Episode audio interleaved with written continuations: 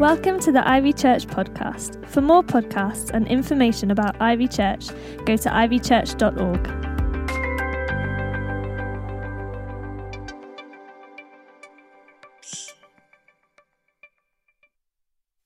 Hey, hey, guess what? It's the best thing ever. It's the greatest thing. Jesus is alive. Yay!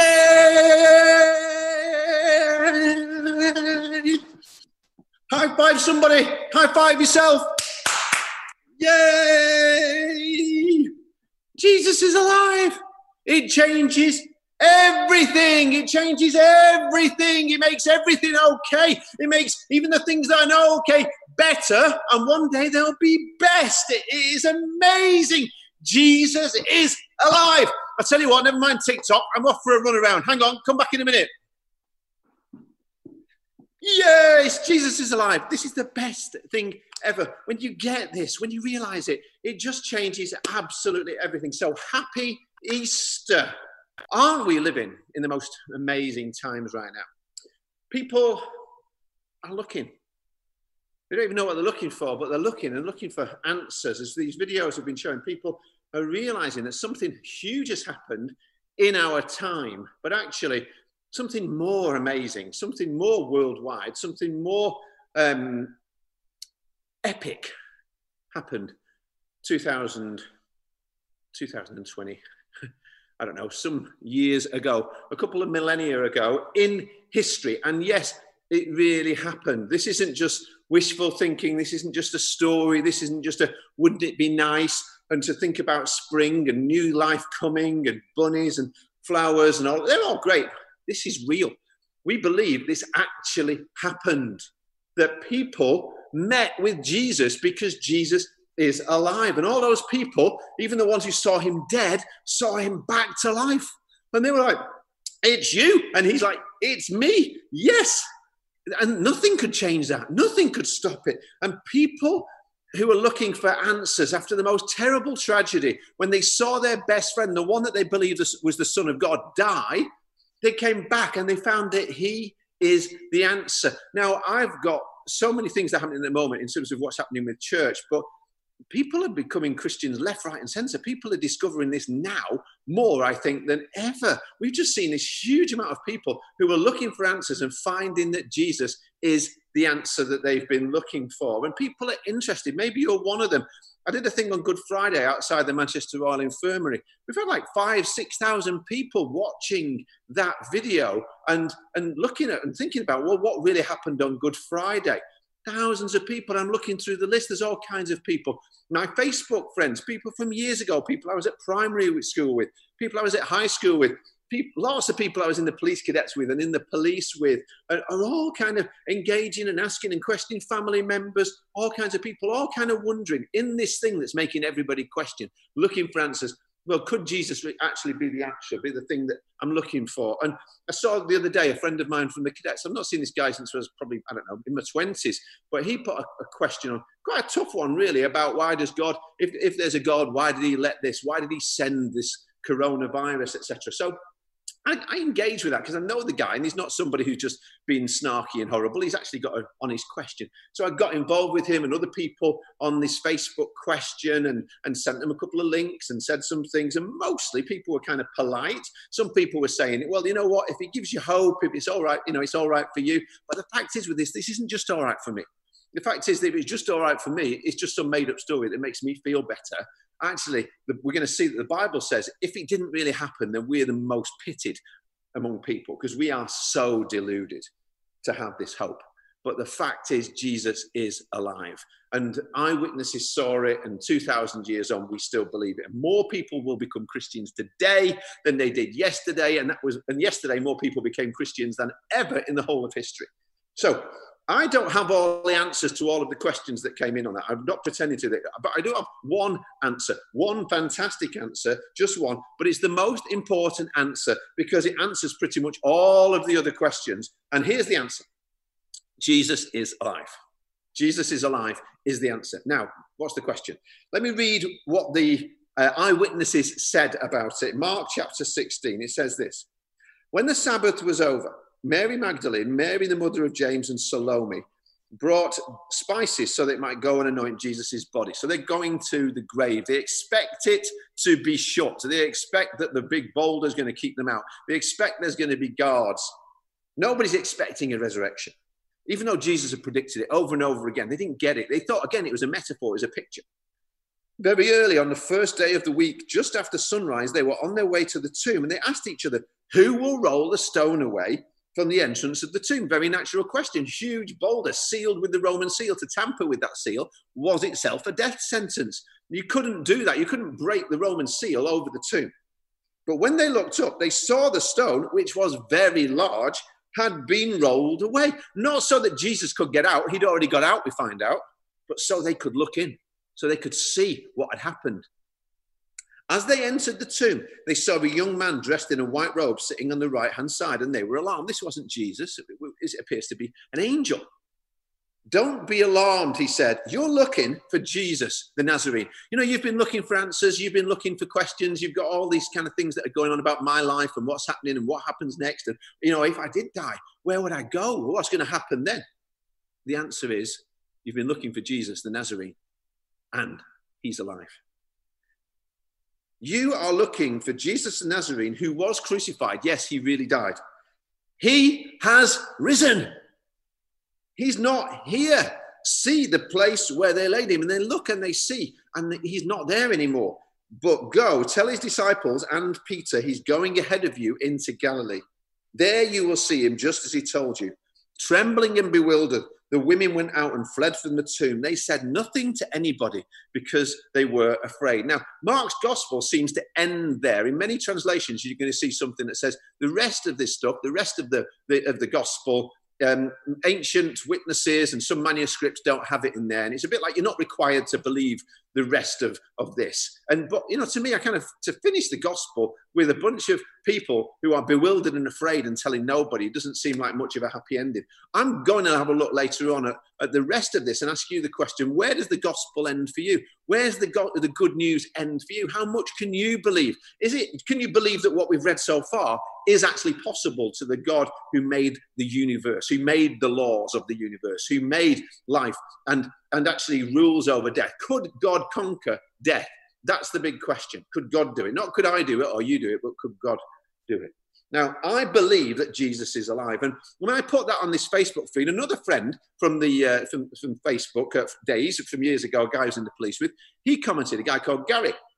And he basically said, Look, I don't know how you can expect anybody to believe just on the basis of kind of having to believe and, uh, you know, like without any proof. And I replied and I said, Gary, remember, I was a police officer too, like you.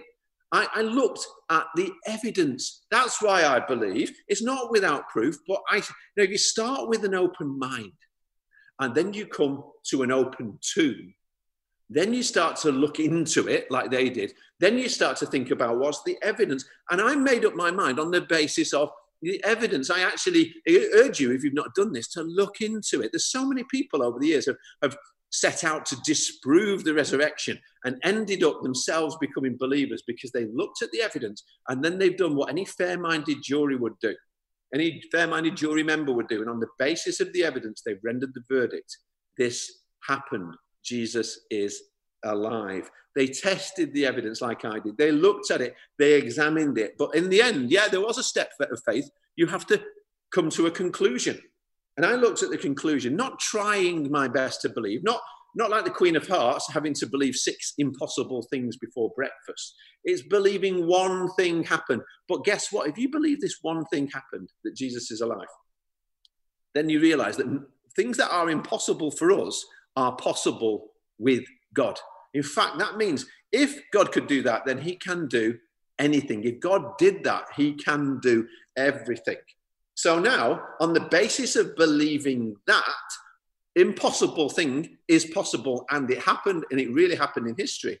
Now I look at all kinds of other things that seem impossible and I believe that they can be possible because God is real and He's here. So Years ago, a great British uh, writer, you know, you've probably heard him, C.S. Lewis, wrote the Chronicles of Narnia. He looked at the claims that Jesus made before the cross and the kind of things that he said and the, the, the things that he was recorded by these eyewitness disciples as saying. And he said, You can no longer write Jesus off when you look at these things uh, there's somebody who says that I am, uh, I, am the bread of life. I am the way and the truth of the life, and nobody comes to the Father but by me. Who he, his trial even says to the people who are accusing him, "Yes, one day you're going to see me coming back to judge you because I am the Son of Man." Yes, all these things. He said you couldn't write these things off and just say, "Well, uh, that means he's just a good man." Jesus is a very good man, or a philosopher, a kind healer or something like that. He said, no. He says, basically, you have three options. Somebody who makes those kind of claims, you have to decide they're either a liar or a lunatic or the Lord. Basically, they're either mad or they're bad or they're God. What do you think when you think about Jesus?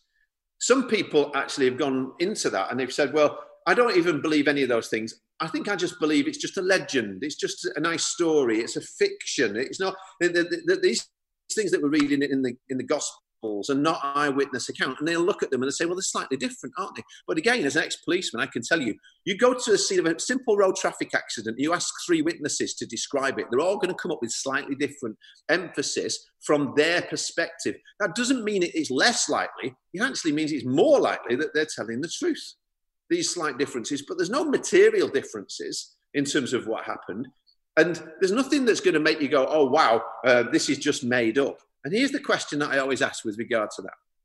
If it didn't happen, and if the disciples in some way just came up with some elaborate scheme in order to be able to convince us, then would you die for a lie?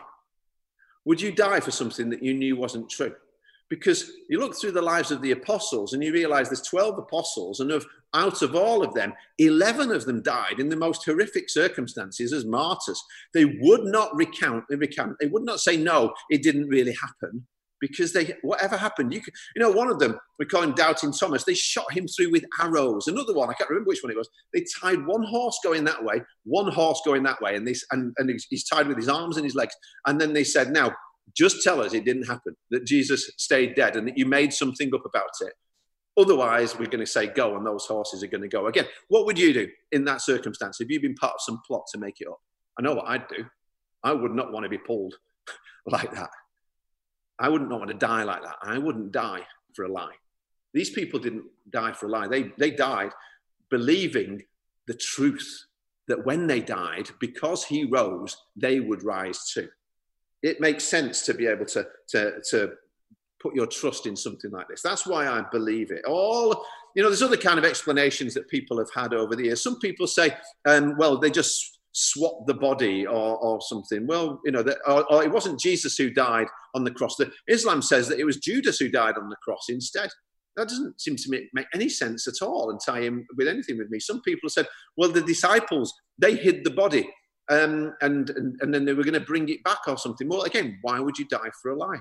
Other people say the Roman authorities or the Jewish authorities, they hid the body and uh, they took it away. But again, why would they do that? And if, if suddenly this has happened, these people start going around saying he's alive, he's alive, wouldn't you just produce the body as the evidence that it was all made up?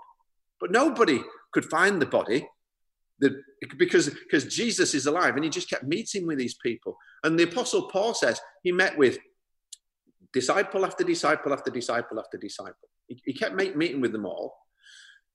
And he would walk through the walls. He would just meet with them. He'd meet with doubting Thomas and, and convince him. It says at one point he met up to 500 of them at the same time. Imagine a room of 500 people. You can't imagine it now because we wouldn't be allowed to do it. But imagine if Jesus came into the middle of that room and ta-da! I don't think he'd say ta-da, but he is alive. And he met with all these people, and they were so convinced. They went around telling everybody, hey, Jesus is alive.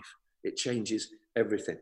So, on the basis of believing that Jesus is alive, and by the way, the biggest evidence for me is that I've met him. I met him when I was 21. I met him every day since then. I meet him when I pray. I know his presence. I know his love in my heart. I know he's real because he's my best friend. He's closer than a brother.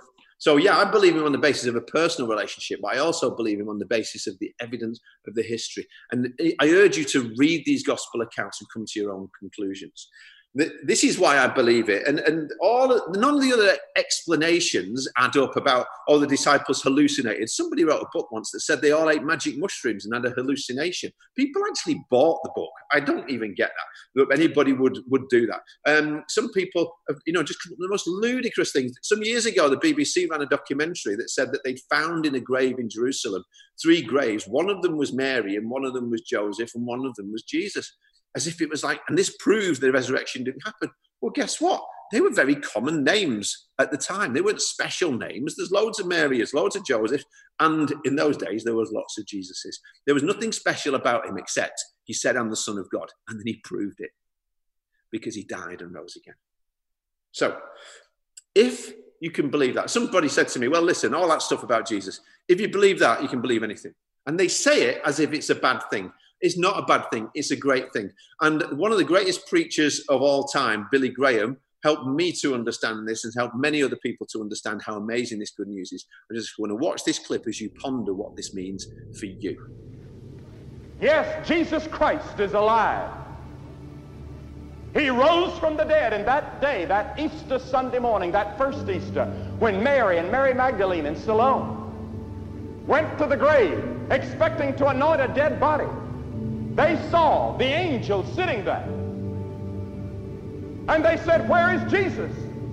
The angel said, He is not here, He is risen. I submit to you tonight that that's the greatest news the world has ever heard. He is not here. He has conquered the grave. He's alive. And ladies and gentlemen, I believe that there's more proof that Jesus Christ rose from the dead than almost any other fact in Roman history. I don't believe there's a fact in ancient history today so well proven as the resurrection of Jesus Christ. But even if there was no proof, no historical proof, no scientific proof, and there is, I would still believe it because I believe this book is God's inspired word and the whole early church went up and down the country preaching the resurrection of Jesus Christ.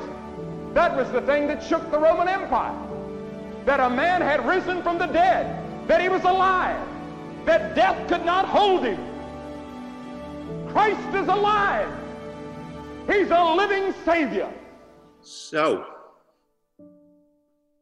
if you believe this, you can believe anything.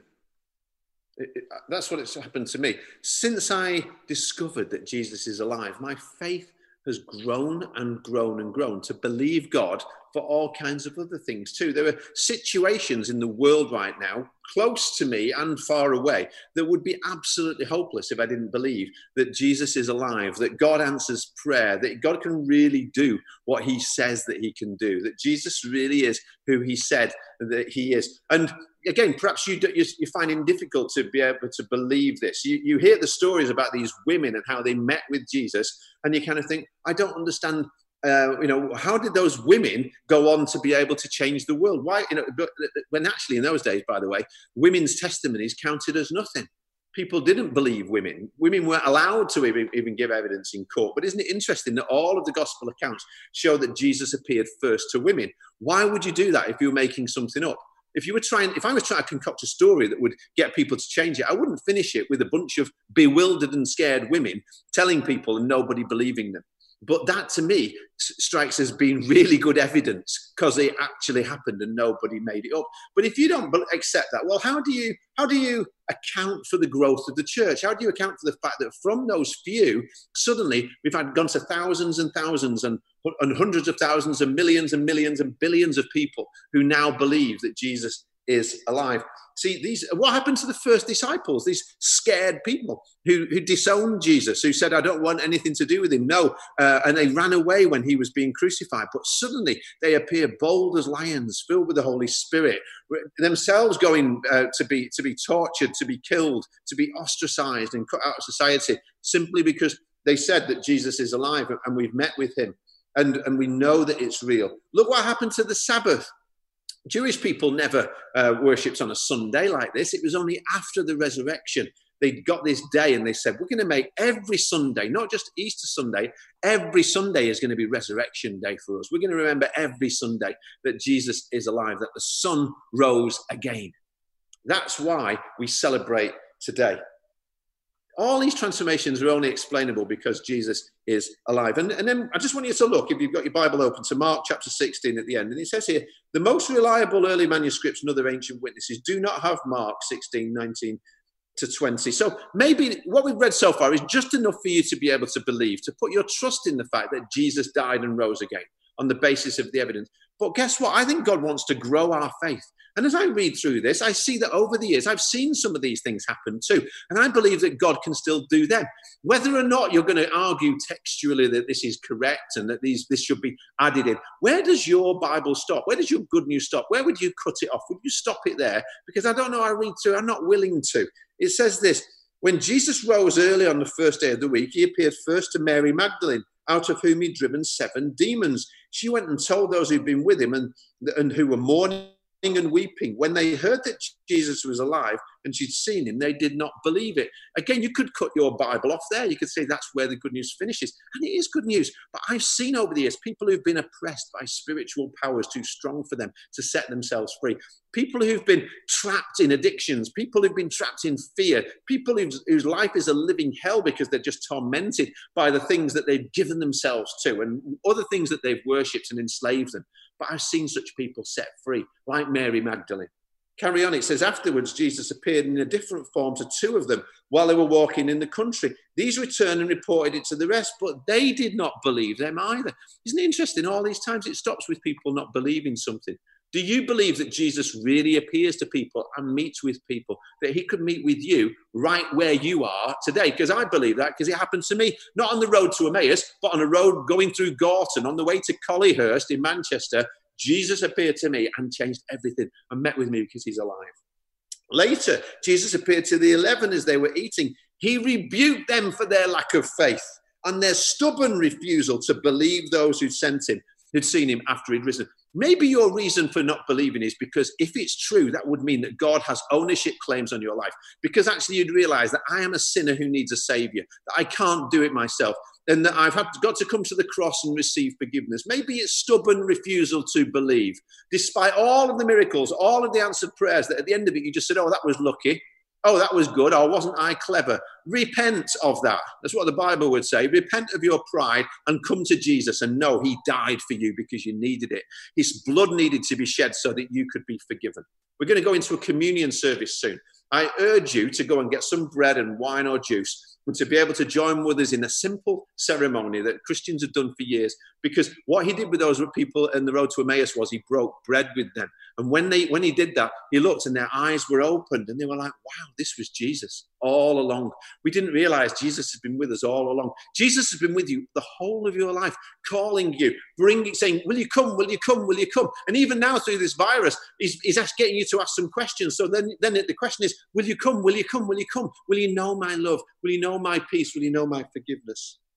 He said to them, Go into all the world and preach the good news to all creation. Whoever believes and is baptized will be saved but whoever does not believe will be condemned. Is that where the good news ends for you? That's not very good news if you don't believe, by the way. That's not, but it isn't about good people and bad people. It's about believing people and not believing people. That's the difference. Which side of that line do you fall on? Will you believe or will you stubbornly refuse to? And these signs will accompany those who believe. In my name, they will drive out demons. They will speak in new tongues. They will pick up snakes with their hands, and when they drink deadly poison, it will not hurt them at all. They will place their hands on sick people and they will get well. Now, some people say, Oh, you're on the crazy juice now, Anthony. If you're kind of saying that this is the stuff that you're going to see, guess what? I've seen just about everything there. I've seen just about everything in there. I've picked up snakes and moved them out of the way when I was in the police in order to get some drugs things because I was given the courage to be able to do that. Doesn't mean I'm going to start wrestling with snakes in our services, but you look in the Bible, you see snakes are always depicting the, the enemy, the, the, the Satan, the one who wants to keep you from God. And you have power now because of Jesus to be able to defeat him. And yeah, we speak in new tongues because sometimes there's just so much praise going on inside of us. It has to bubble up. The, who, who, who gets to do this stuff? Those who believe in my name, it says. And they will place their hands on sick people and they will get well. I'm praying for so many sick people right now. And I can't put my hands on them physically, but I can do it by faith and say, Lord, put your hands on them. And who are you praying for? Just tell us who you're praying for. Write it down or send us it on Slido, but let us know so we can be praying with you. And then this is how it finishes, but it doesn't finish. because You see it doesn't finish. This is the, the best bit of all of it. See, how does the gospel finish for you? The good news is the gospel doesn't finish because if we get going, Jesus comes with us. And so we become part of the story too.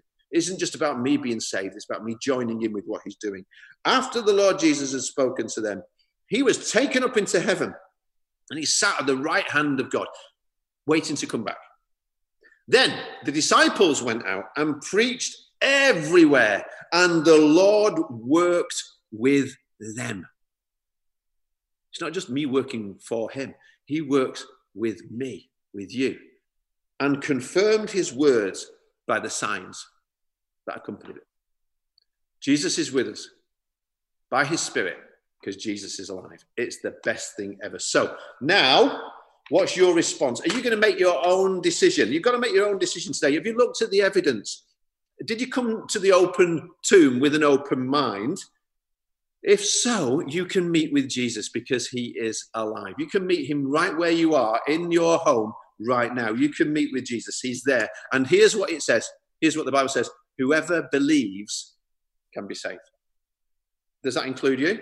Put your faith and your trust in Jesus Christ, and you will know his salvation now and forever. Amen. Thanks for listening. For more podcasts, go to ivychurch.org/media.